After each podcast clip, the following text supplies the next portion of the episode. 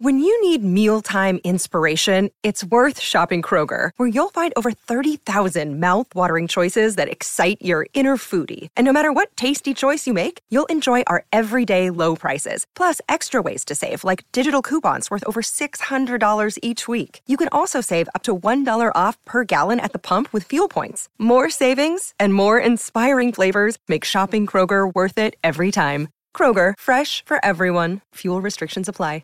Deck maintenance isn't fun. Move the furniture and barbecue, sand and prep, paint, seal, or get a low maintenance Trex deck. The only colour fade you'll have to deal with is watching the sunset. Trex, the world's number one decking brand. From the grassroots to the elite, from the juniors to the pros, covering the Aussies trekking the globes to the champions internationally. Welcome to the First Serve, your home of tennis. Thanks to GLG Greenlife Group, your open space specialists. GLG, celebrating 25 years of industry expertise and exceptional service. Find out more at glgcorp.com. Evening, everybody. Welcome along to the first serve. It is your home of tennis. Uh, great to be back for uh, another week. Hold up here at uh, home. Got the little heater on, a little fresh in our broadcast uh, room here. We've been doing this a long time. We're getting used to it, aren't we? Stage four, wherever you're listening around the country, just feel sorry for us Melburnians, but hey, we're tough. We're resilient, no doubt about that. Brett Phillips uh, flying solo tonight. Sam Groth can't be with us. A Wimbledon champion to join us on the show tonight. Our resident physio, Rob Brandham, will be with us. So, younger tennis players out there, stay tuned for that. The latest from the US with Cincinnati on. I was up very early watching uh, John Millman play big John Isner, the Fremantle Dockers number one ticket holder earlier today. And you're always welcome to set the tennis agenda. 1300 736 736 or on the text 0433 98 11 16. I want to start tonight by revisiting last week on the show. I invited a gentleman by the name of Bill McDonald to come on the show, a long-time tennis coach across Australia and he came on to elaborate on his comments that he had to say on the Australian Tennis Community Facebook group, set up a number of years ago now to create a platform where tennis folk across the country could have a forum to raise their concerns about the sport. It's also a place, as described to me in the last seven days, where tennis voices from all walks across Australia can come together and share and learn. It has, as we go to air tonight, 3,914 members. Now, this was me last week mentioning the comments that I read from Bill that got my interest followed by part of what he had to say when we invited him on. This was on last week's show. This has been a deliberate scheme over the last 30 to 40 years by Tennis Australia admin to starve grassroots tennis into submission and turn tennis into a business under their control. Lack of prize money and politically manipulated elite training programs, control of member states by paying TA controlled staff to manage tennis. The profits of the AO were meant to be distributed by our constitution to its states and regions. However, these profits have been manipulated to gain control of tennis through paying staff and therefore not spent on the game of tennis itself. This process has seen most of our post juniors leave our game in droves. These juniors very rarely involve their children in tennis. Thus, every year for the past 40 years, our game has deteriorated. The staff are supposed to work for our state and national boards but the tail wags the dog. Thus, we have an administration of more than 700 full time employees controlling a game meant to be a sport, not a business. Tennis is suffering a Chinese water torture, and we need to run our own tennis and band together for the sake of our future players and our sport. I know all the people, all the officials, all the players, all the people who every year leave tennis about 16 years. They've all been in a very expensive game with coaching, tournament fees, restrings, travel, accommodation, meals, etc. This is the realm of grassroots tennis, the tennis tournaments. TA staff are very rarely at any of these events, but they run all these events.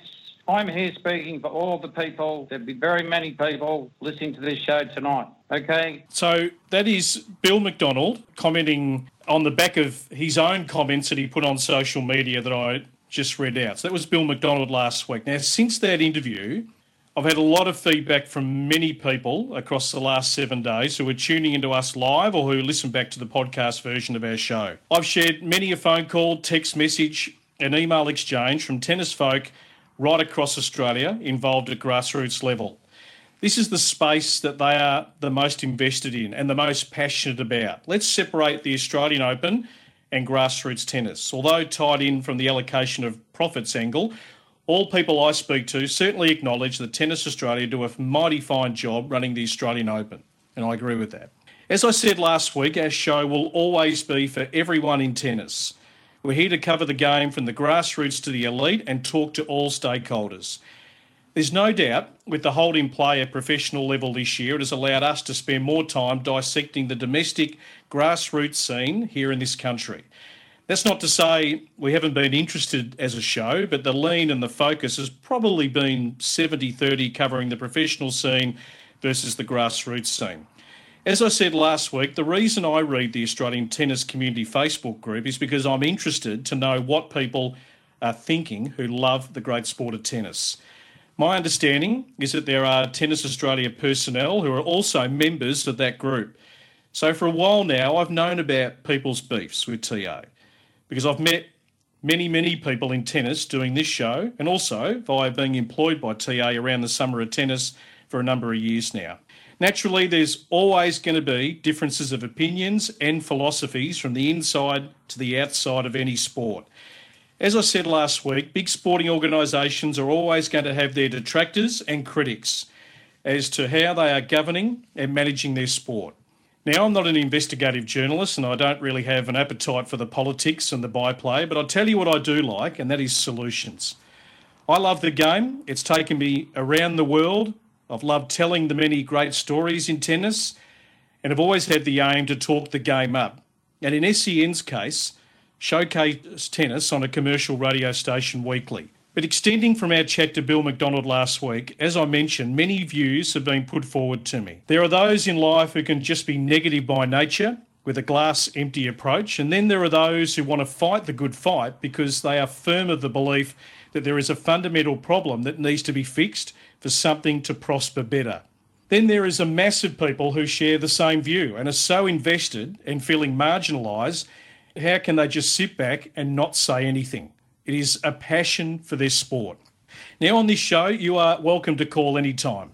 1300 736 736, or you can text us at any time 0433 98 11 16. Or if you want to send me some longer form correspondence, as a number of people have done in the last seven days, the first serve, sen at gmail.com. You have a radio platform weekly to set the tennis agenda. Now, whilst I said I've been across the views from the outside, I'll freely admit I wasn't across the depth of it or how far it stretched across the states and territories. And I've always debated what should be the focus of our show. I want our show to tell the good stories. And there are plenty of them in tennis from the grassroots to the elite. But we also need to have the real conversations, not us trying to be the saviour of people's disgruntlement, but to be an open dialogue to all so that everyone is heard that may enact solutions. One thing everyone in tennis agrees on it's a great game professionally and recreationally.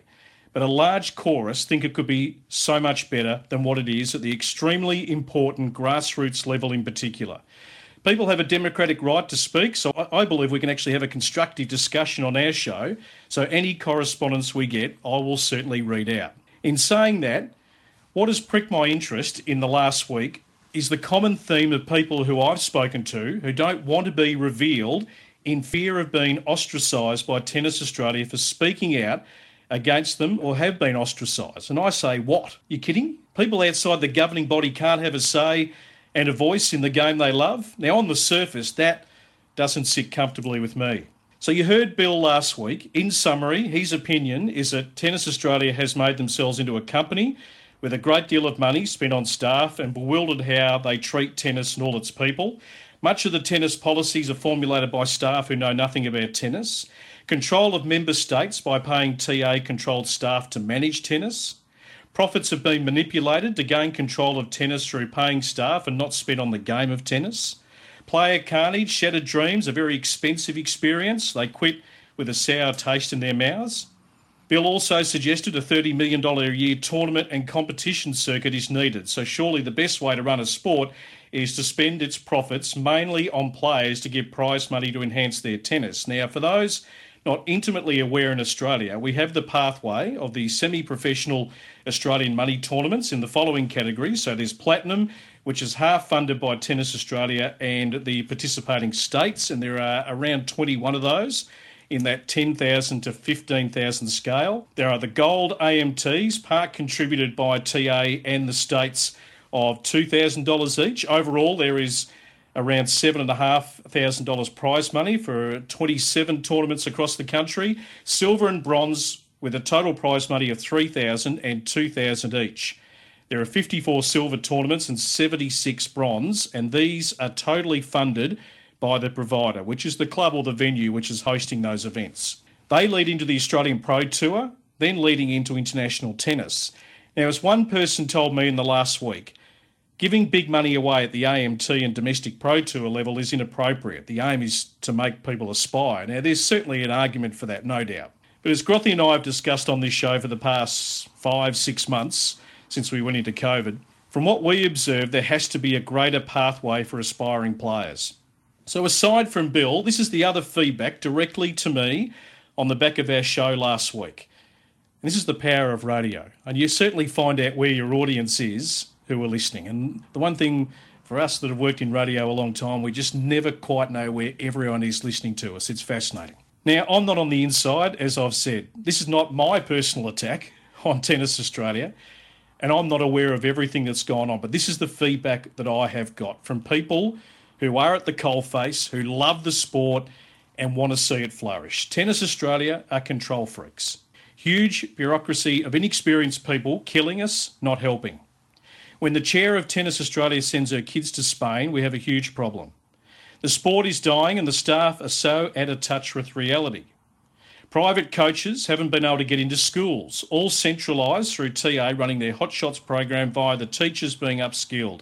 TA now wants qualified coaches to pay $99 for the right to be a recognised sporting schools coach. That's $99 each for primary and secondary. The joke doing the rounds of one state body staff is that they can't even provide a doubles game of four players because no one has played tennis. I've been involved with tennis as a coach and administrator for over 40 years and have never seen grassroots tennis in a worse situation. Other codes are so advanced on domestic competition. Need to adopt the golf tour approach where more people have an opportunity to stay on the tour been screaming about UTR, which is Universal Tennis Ratings, for what seems years now. The Australian rankings are flawed by nature and terrible in actually fostering talent. It was outstanding to hear some of the truth. What I have seen and experienced in 28 years in the industry makes me shake my head every week. It sounds outrageous, it's mafia like how our sport is run. Clubs are successful in spite of Tennis Australia, not because of them. Don't want my email shared because tennis will sabotage me and try and destroy us. So much money has been spent on unnecessary stuff. TA should be a service provider to ensure clubs are going great.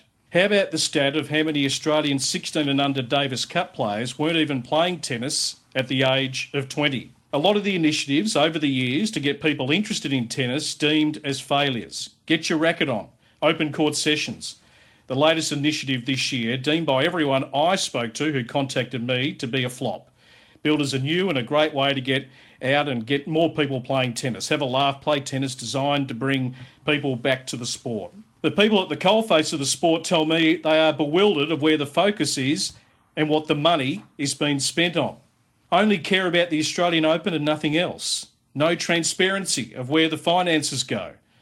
There is a firm view by four people who contacted me that the Australian Open and the Tennis Australia should be separated. That the TA board, which is top heavy with corporates, runs the Australian Open and the business arm, and that a separate board, if you like, or a separate group, runs the community tennis side to include knowledgeable tennis people with a real passion for the game who would set the grassroots direction. Strongly suggested to me that a governance restructure is needed. Now, I just wanted to read that out tonight. That's that's the temperature out there. That could be just talkback callers calling into the show. We're a talkback radio station. Everyone is entitled to their opinion.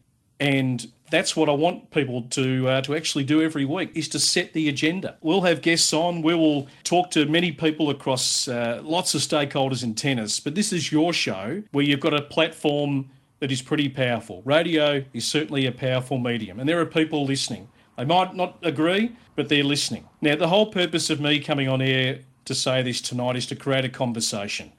I will certainly get in touch with Tennis Australia. I've got a good enough relationship there, and we'll talk about it and answer your questions. So there's transparency. That's one thing I can absolutely guarantee you that I will attempt to do. Now, whether Tennis Australia want to come forward and have that, just that conversation about the sport that we all love, we'll find out. But that's what I wanted to go with off the top of the show tonight. I love your passion. It's really come through to me in some phone calls, some texts, and some people who have put some real genuine thought into some long form emails in the last week. Not people just whinging for the sake of whinging, people who genuinely care about the game. 1300 736 736, or you can text me anytime 0433 98 11 16. I'll come back with a few of your responses. And after the break, we're also going to have a chat to a Wimbledon champion. Not everyone can say they're a Wimbledon champion. We're here thanks to Top Agents Real Estate, servicing all of Melbourne. If you live here or looking to move to Melbourne, looking to buy, rent, sell, have their property investment managed, make contact with David and his team, 95584599 or top-agents.com.au. You're listening to The First Serve. The First Serve, your home of tennis. Thanks to GLG Greenlife Group, celebrating 25 years providing landscape horticultural and environmental services throughout Australia. GLG, your open space specialists. glgcorp.com.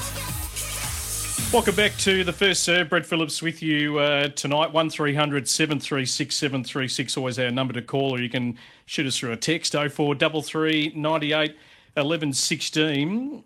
One on the text. Last week it was said that 100,000 free rackets were given out to schools. That means nothing unless those kids arrive at the tennis club to learn, join, and compete. Why not use those rackets via coaches when kids go to the club? TA just gave them out and claimed that's participation. Register numbers. They are just giveaways, not a pathway. Well, that is a theme that certainly has been said to me by quite a few people in the last uh, week. And there are uh, many topics to certainly canvass and discuss and you know people that people are passionate about. Certainly the coaches out there and i was contacted by a number of coaches certainly feel like they are getting the hard end of the stick. So there's uh, there's a lot bobbling around just away from the topics that we've sort of covered off the top Brett if there's Still problems with crowds in Melbourne next January. Does Tennis Australia have a contingency plan? Could they put 64 men in Sydney, 64 women in Brisbane, and use tennis hubs around Australia to maximise crowds in the first week? Have they thought about this? All round of 16 matches onward to be played in Melbourne. It's fascinating, Bob. I mean, if we're listening to Craig Tiley a few weeks ago, absolutely adamant that the Australian Open would be in Melbourne. So the, their plan at the moment is is looking. They had five contingency plans on the table, but the one they were really focused on is 50% crowds. Now, who knows what's going to happen here in Melbourne with stage four, back to stage three, the time frame of all of that. I mean, the reality is to to have a Grand Slam, you have to have it at one place, and uh, there's no other tennis venue across Australia that is equipped to actually house a Grand Slam. So that that is the issue. I mean, there's certainly been some suggestions around the traps. Now, TA did write back to me to say that that is pure speculation, but there has certainly been some talk that Tennis Australia may push the Australian Open back, maybe to around that April mark uh, to coincide with the what first term school holidays. But that would mean then adjusting the calendar from a, a world, a global scale point of view. So there's a bit to play out. But if we take Tennis Australia on their word, it's not going to be uh, heading anywhere but uh, Melbourne. Wimbledon champion. It sits uh, pretty nice on the resume, doesn't it, if you're a professional tennis player? 15 years ago, an Aussie by the name of Stephen Huss teamed up with a South African, Wesley Moodie, to win the men's doubles at the championships. The pair, this is a great story, the pair entered qualifying, won their two matches. Wimbledon's the only uh, one of the slams that has doubles qualifying. And then they went on this unbelievable fairy tale run. They won six main draw matches. They knocked out the sixth, the ninth, the third, the first, and the second seeds to lift the Wimbledon trophy. Now, Huss was ranked 101 in the world in men's doubles at the time, coming into that Wimbledon campaign.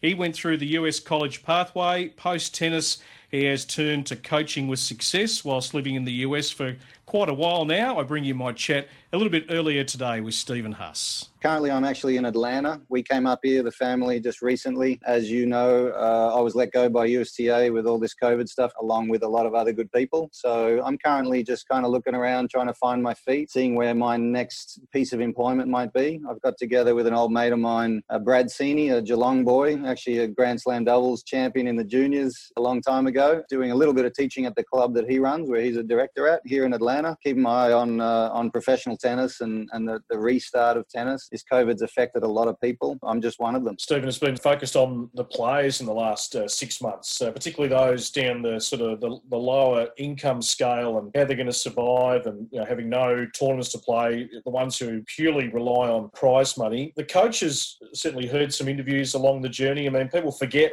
around the players, there are so many people who are stakeholders of tennis who are involved in the day to day tour life and the development that just give us your feel over there in the US of the coaches and how they've sort of been affected all through this. Well, they certainly have been affected. I mean, you're right. The players' voice is a lot louder and it's a lot more public. Behind all the players are the coaches and their teams, whether it's the physio or the mental skills people. They're certainly left trying to grab whatever else is out there and try and earn a living. It's affected everyone, and it's not only in sport sport and tennis. It's it's all across the globe, but it certainly had a big effect. And I think a lot of coaches are, are out of work and, and have been out of work the same way that their players have been. You've been over there in the US a little while, so you've got to see how another country goes about managing and, and running tennis in a different way to what Tennis Australia and, and how Australian tennis is run. Can you sort of, just for our listeners, paint a bit of a picture over there in the US, the way it's sort of structured? Sure, yeah. I mean, I was at the national campus in Orlando with the USTA, you know, four and a half half years about, or, or, since its inception when it opened. I think at the more junior levels, they've gone away from having full time players. Sort of anyone under 16 really only comes in for camps or for certain amounts of time or short amounts of time, whether they're weeks or two week blocks. And then they send them back out to the private sector. And I think at the junior levels, the younger kids, they've done a really good job with communicating with the private coach, collaborating with them, sending information to them, showing them video, and then having that sort of collaboration back back and forth. The USTA does a very good job of that with the younger ones. And then as they get older and they get more into the transition space, sort of 16, 17, then they start to spend more time at the national centre. Eventually, a lot of them do come full time, but they build the base. You know, the base is wider and larger and there's more players involved. And then, you know, the pyramid sort of goes up. And as the kids get older and the competition gets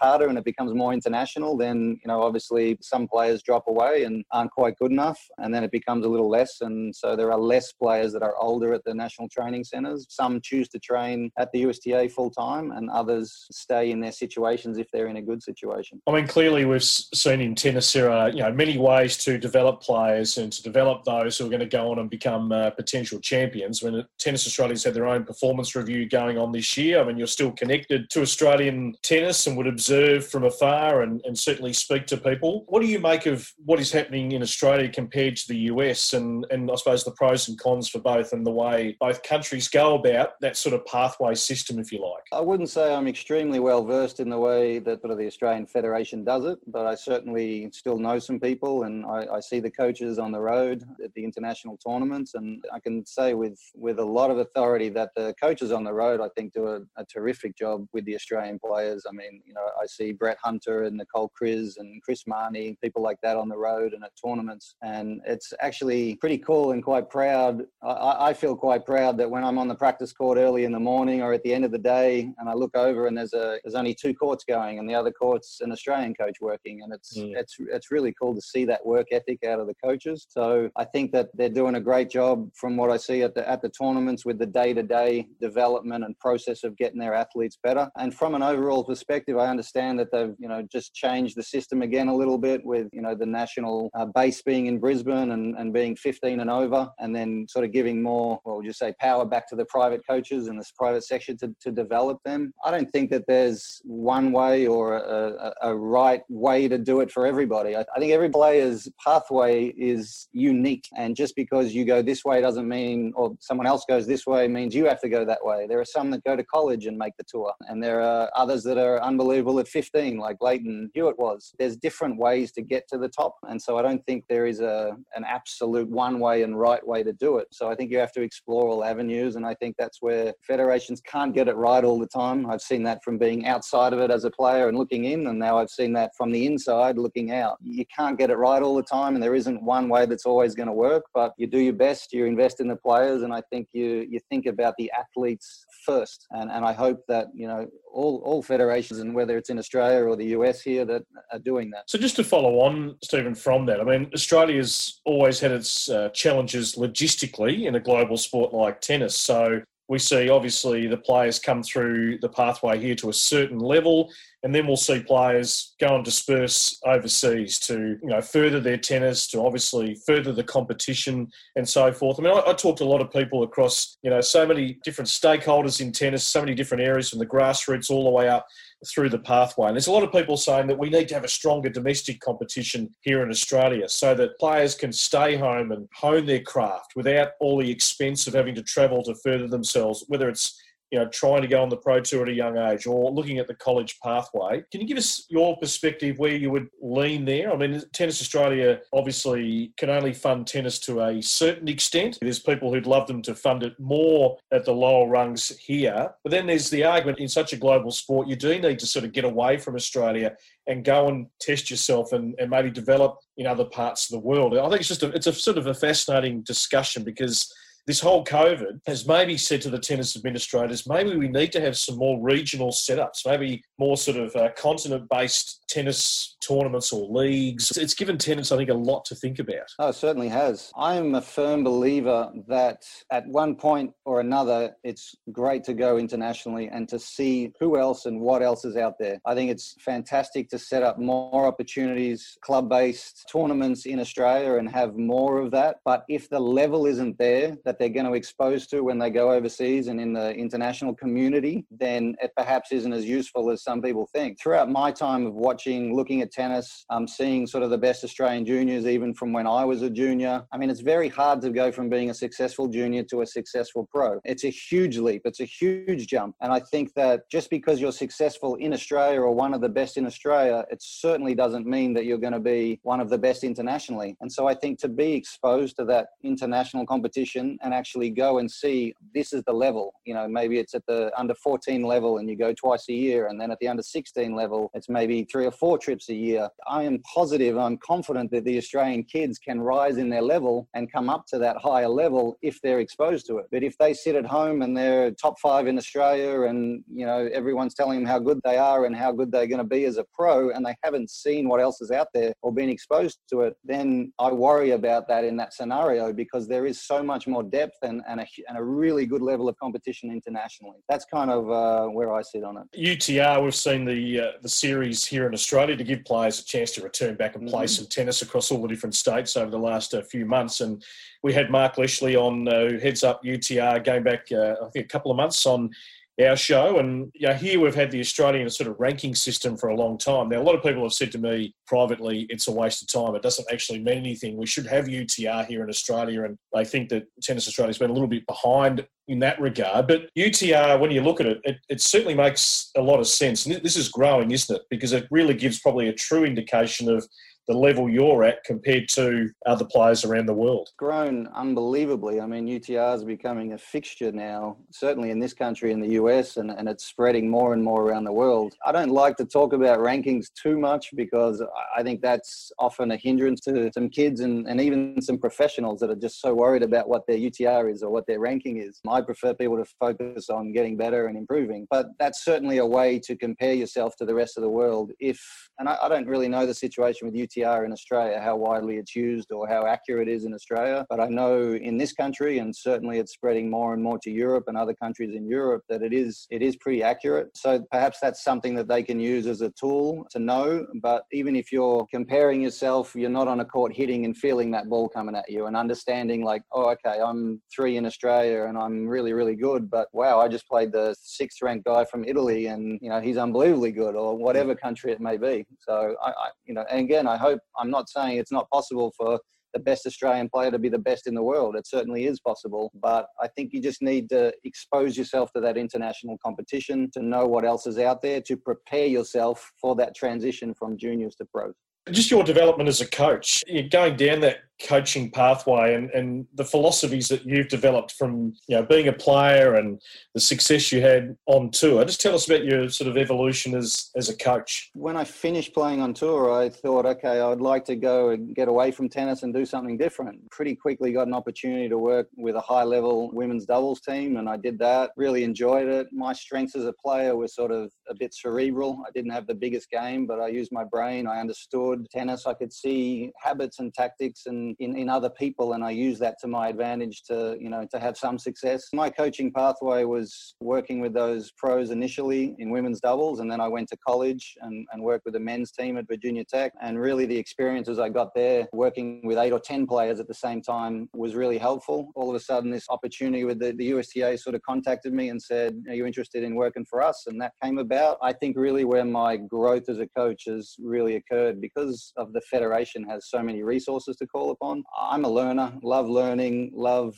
experimenting, and so I've used a lot of those resources to upskill myself. Had a fantastic mentor in Jose Higueras, who you know is a Spanish guy, but basically has written the philosophy in, in, in the USTA and that the USTA follows. And I've spent a lot of time with him, both on court and off court and on the phone, and still tap into his uh, his know-how.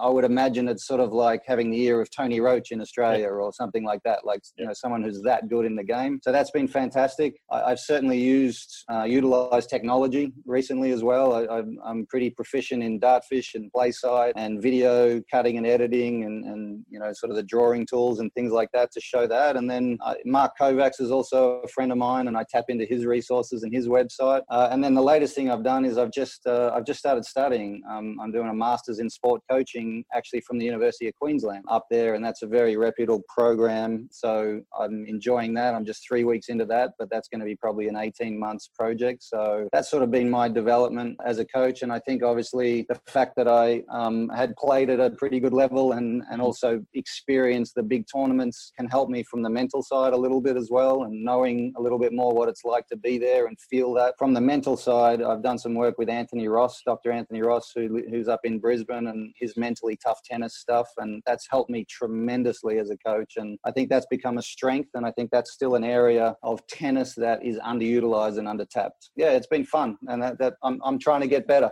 Is it on your professional agenda that you would like to come back to be involved in the Australian tennis scene? And have you had any discussions along the journey with anyone about that? I'm friendly with the people in the Australian system. I mean, I you know I love running into Nicole Pratt and talking tennis with her when we're away, and she's you know she was the head of women's tennis. I'm not quite sure what she's doing now. I had a conversation with Wally Masur recently about, you know, perhaps doing something on the road with some of the Australian players. It hasn't worked out this time, but it, it may in the future. I mean, I, I love Australia. I love the, the lifestyle. I've been gone for quite a long time, but I, I still, I miss it. And, I, and hopefully at some stage I could get back and live in Australia again. But it's not just about me anymore. I got two young kids, wife, she works full time. My kids are nine and seven. So yeah, there's a bit to get through and, and consider, but certainly certainly. I, uh, you know, I'm, i still consider myself a really strong Aussie, and um, it'd be fun to help Australia tennis and Australian players at some point. We'll watch this space. And just to finish off, you've done a bit of work with Jennifer Brady. So she broke through recently to win her first WTA title, and she's been developing. We've seen her ranking incrementally go up, and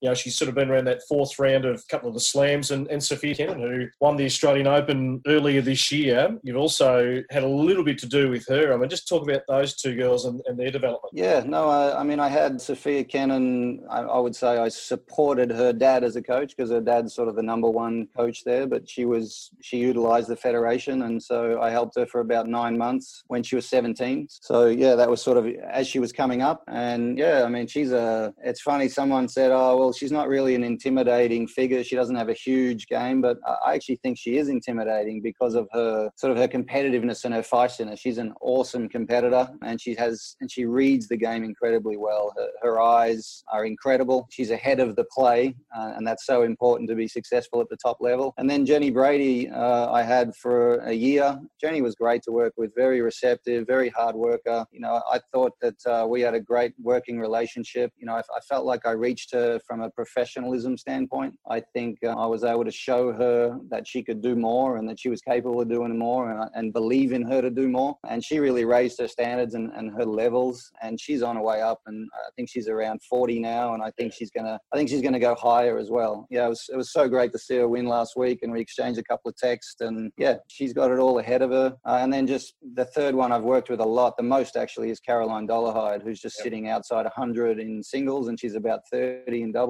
Another player that I, I've had a terrific relationship with and helped her from an unranked sort of junior up until about 130 in the world. Yeah, it's, it's been fun to see those girls' progression. Just for the coaches out there, just to finish, I mean, that word competitiveness, I mean, yeah, you can see it when Kenin came on the scene. I mean, uh, she walks out there on a mission and uh, and I love that. And, and, it's fascinating to observe the Australians versus all the nationalities in this game, and just about every country plays this game around the world, and just their their demeanour and every nationality is different in terms of temperament and demeanour and the way they go about it. But if you could put a percentage on competitiveness and that willpower versus talent and technique, how do you sort of measure all that together? How you actually can become a you know a top line professional player? Well, it's a really tough question when you ask me to put a number on it because obviously you have to have a certain amount of skill and talent to get to a certain point. But without the competitiveness, you certainly won't go anywhere near to reaching your potential. So the competitiveness, the grit is a huge part of being a successful pro. We had John McEnroe come in one time to USTA and talk to the guys, and he, and he had two main points, but I'll just share one of them with you. And the one was he said, These guys, Nadal, Federer, and Djokovic, that have dominated tennis for so long. And he was talking to all the players in the room, and he said, One thing they do that you guys still, not everyone in this room is doing, is that they try as hard as they can for every single point. He said, so if they have that much talent and they're that good and they've already, you know, won this many trophies, how do you expect to step on court with them if you're not matching their competitiveness and their effort? How do you expect to ever beat them? And I thought it was a really simple but clear point. And I think that probably answers your question as, as well as anything.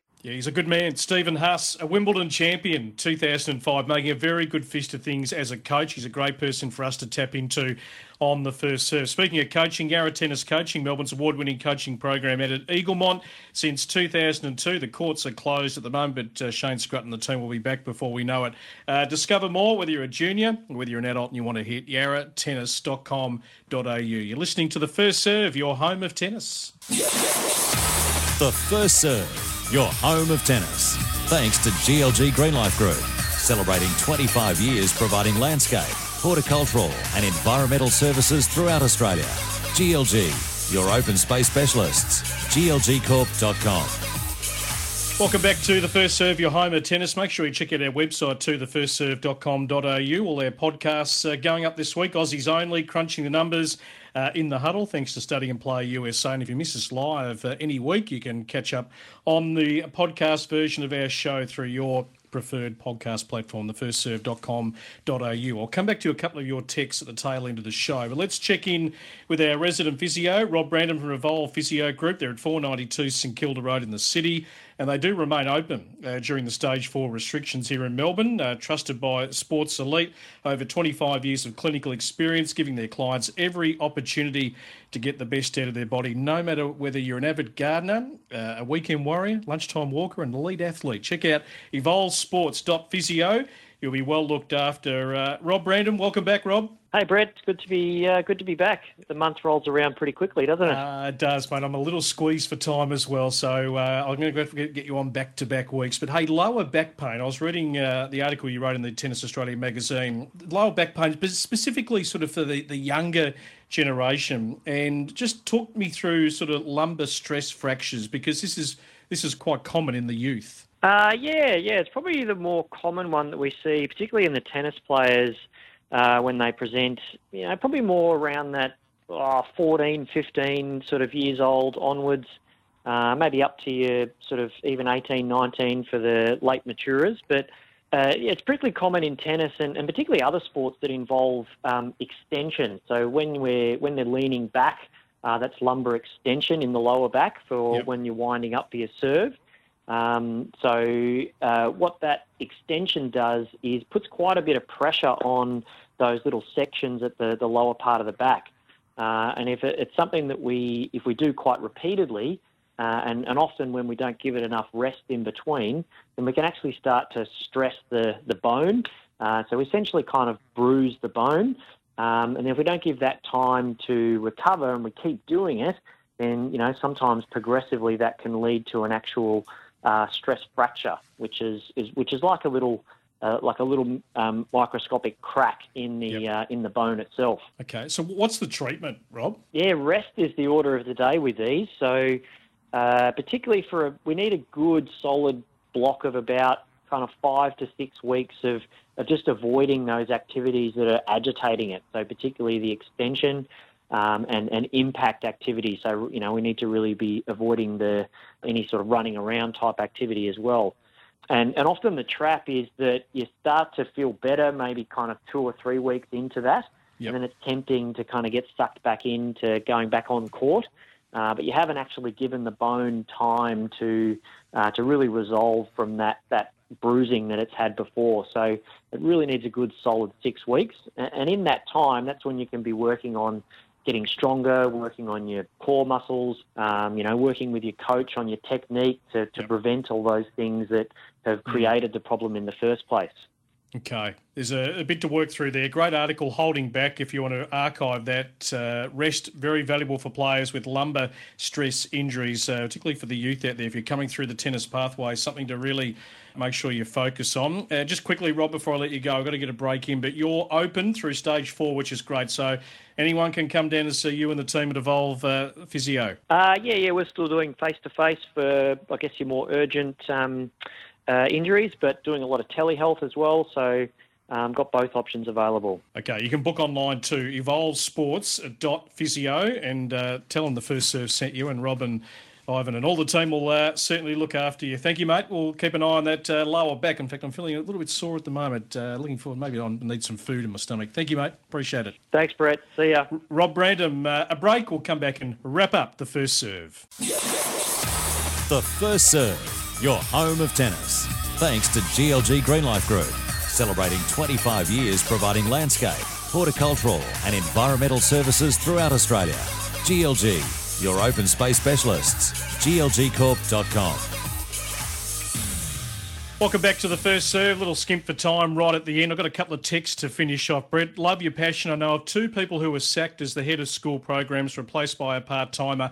What chance do we have with development in schools? Let's uh, pick up that conversation on ne- next week's show because it is a big talking point amongst the private coaches out there. If our junior player development system at an estimated $15 million per year was working, why do we have no junior players in the top 50 in the world? In the boys, Denmark, with a population of 5 million, has two boys top 50 50, and Switzerland has four boys, population 8.5 million. In the girls, Canada, population 36 million, has two in the top 50, and France has four girls in the top 50. At the elite level, the stats don't lie. At $15 million annually, what has gone wrong, especially as it snows for five months of the year in Switzerland and Denmark, and together they only have half the population of Australia. It just doesn't add up. We'll pick up this conversation next week on the first serve. Thanks to starting from scratch and 100 words listen to our podcast, thefirstserve.com.au. You can check out all our content right throughout the week. Thanks for your contribution tonight. It's Tyre Power's Big Footy Final Sale. To kick things off, you can get the power to buy three and get one free on selected Toyo passenger car and SUV tyres. Tyre Power's Big Footy Final Sale can't last. Visit tyrepower.com.au now.